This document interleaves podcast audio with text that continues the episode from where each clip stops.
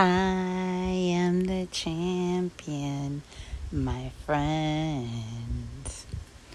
So I did it again. I pivoted. I recently took a position um, with the employee success team at my institution in human resources. Now, I am 22 years into my career and human resources? Like, that's what I want to do? And at first, I was scared, and I was like, do I all kinds of imposter syndrome stuff?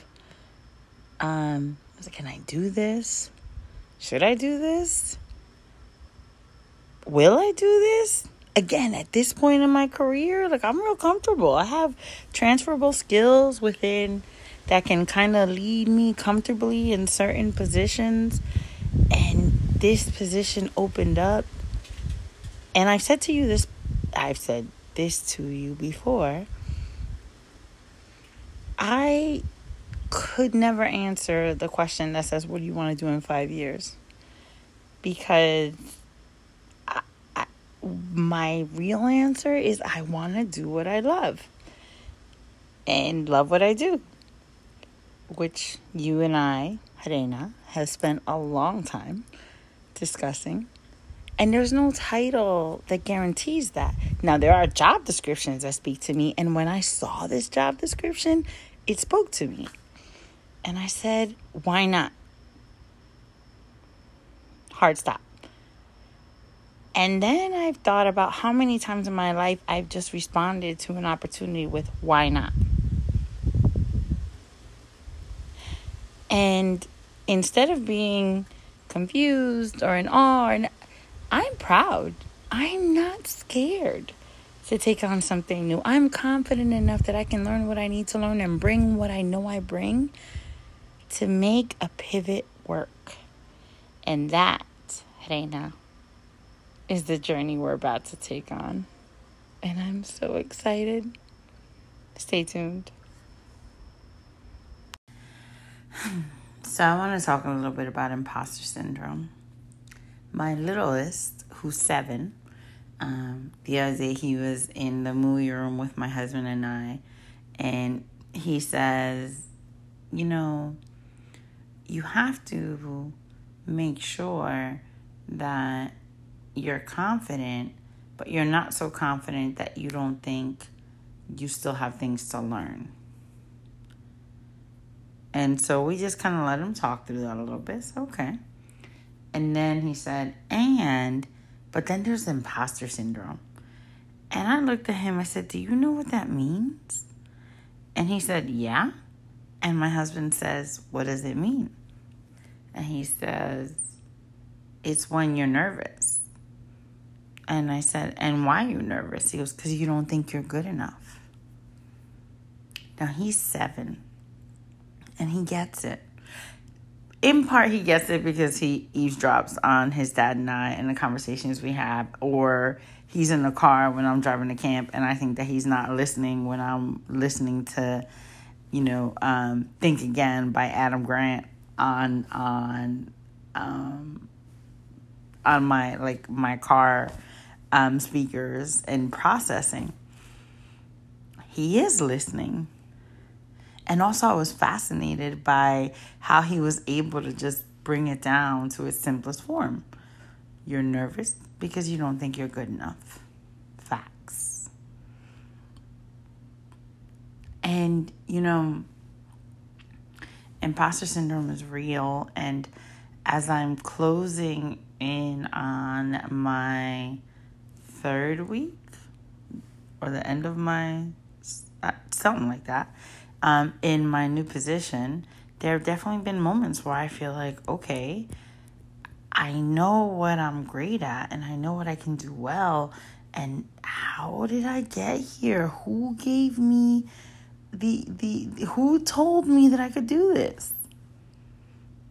And every time I have that feeling, um, I just go back to looking for the spaces where I'm confident in what I know I bring, what I know I can do, where I know I'm strong, so that I can use those things to help me approach, strategize, think about, attack, confront the things that make me feel to my son's words like I'm not good enough.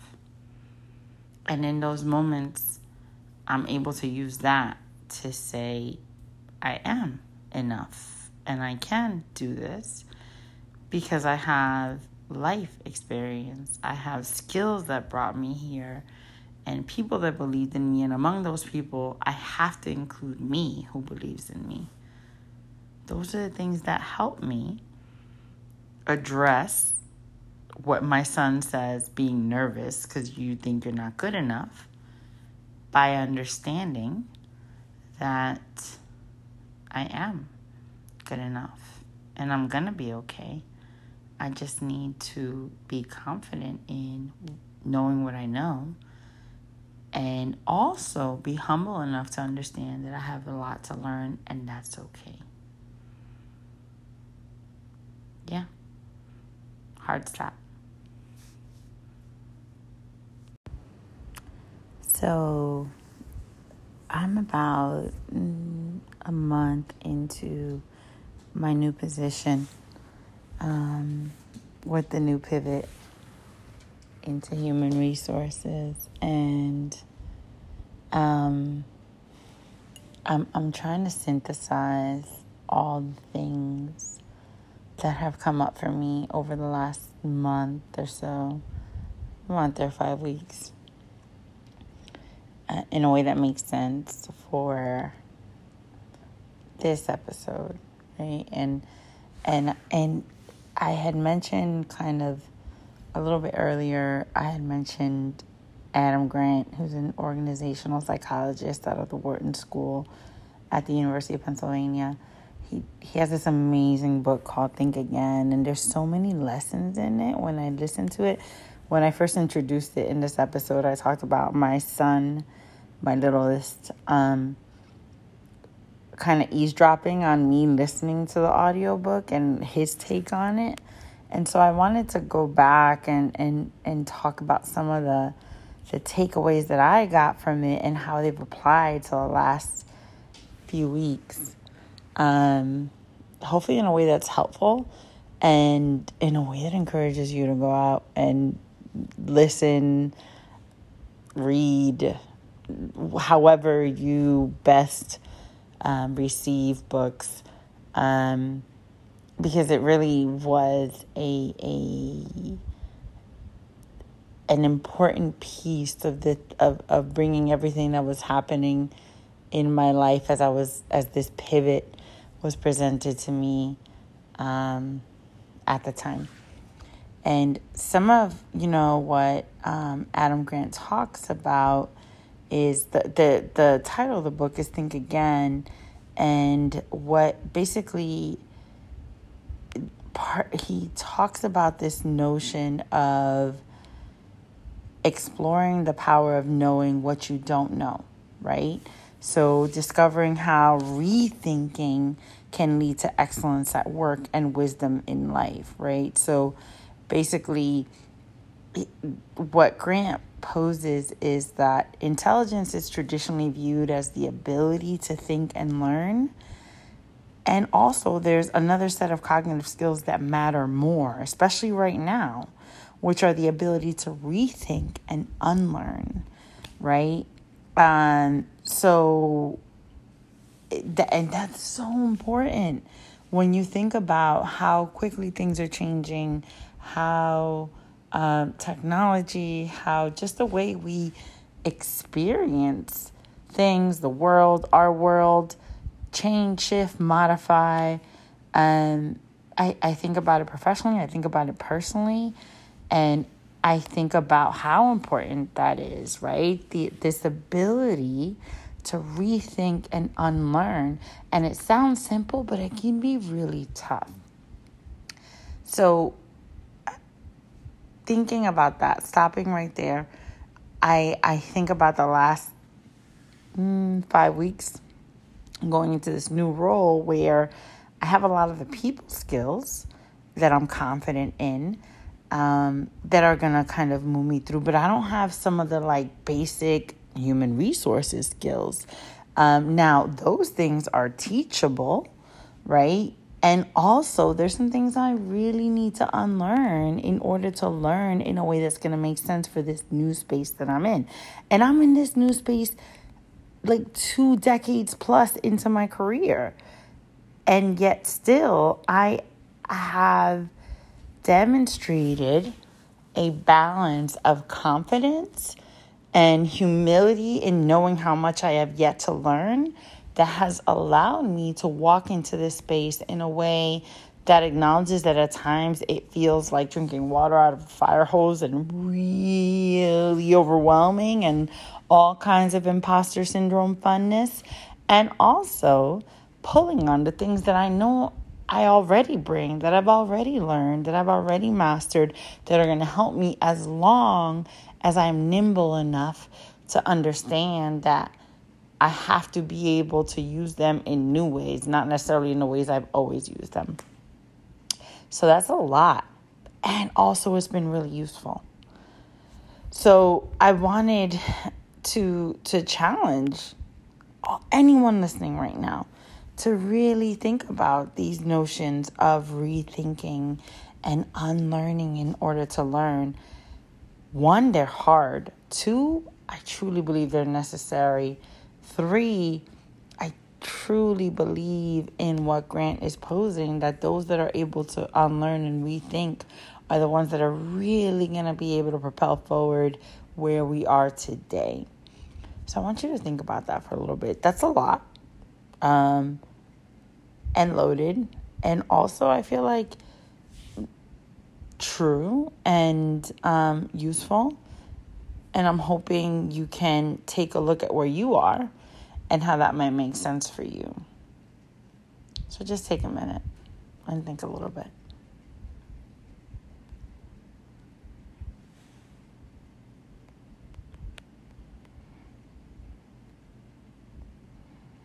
episode has been like five months in the making. It literally started July of 2022 and it is currently November of 2022. And it has involved my journey through and in um, to a new space, to a new pivot with all kinds of things like that I things that I've discussed like imposter syndrome and um, rethinking and just the things that have been helpful in the past four to five months, right? Um, and moving and growing through it. And one of the things I really want to be present in and to is this notion of thinking about what the work is. Recently, I was at a Women in Leadership Summit, and one of the panelists talked about the work, and she talked about this notion of considering when you think about a thought that you have about yourself, really asking yourself these four questions in order to really understand if that thing is true um, and what you're going to do with it. So the work consists of, let's say, for example, we talked about this notion of imposter syndrome. So on the one hand, okay, so let's pose imposter syndrome. The the work involves the first question, which is, is it true? Like, is imposter syndrome or whatever you feel like? I feel like an imposter, like someone's gonna figure out that I don't belong here. Is that true? That's number one. Once you answer that question, the second question is Do you absolutely know that it's true? And how does that happen, right? So, do you absolutely know that you don't belong here? You don't have the skills to do what's required of you to do what it is that needs to be done to be here? Is that true? Once you've answered that question, the next question is what does it look like when you believe those things? That you're not enough that you're not that you don't have the skills that you are an imposter that that that you don't belong here? What does it look like when you believe those things? And the fourth and i feel like in some ways more most important question is what does it look like if you did not believe those things were true how would you show up so i want I say that to you because over the last four to five months, there have definitely been moments where I felt all of those things. And what I can tell you is that what's helped me be successful is when I've answered that the thing that I thought was true, there's no way for me to absolutely know it was true. And I've explored what it would look like if I didn't belong, if I didn't believe that that thing was true and what I would what I would show up as and then I show up as that thing. So I say that, and I know it sounds, oh, that sounds really easy. It's not easy. And also, it's doable, and it's an inside job, and it's something that I can control. I being me, and I being you, if you're in a situation or a similar situation. Um, and ultimately, it helps me understand that the way I perceive things is so powerful and also is super controlled by me. So if I were to perceive things in a way where I do show up in a way where my skills are what brought me to where I show up and and that is what moves me forward, that's a really powerful thing and that's a thing that I have control of. So I say that because I have control of it, but so do you, Reina. And I think that if we hold true to that, some real magic can happen. What do you think?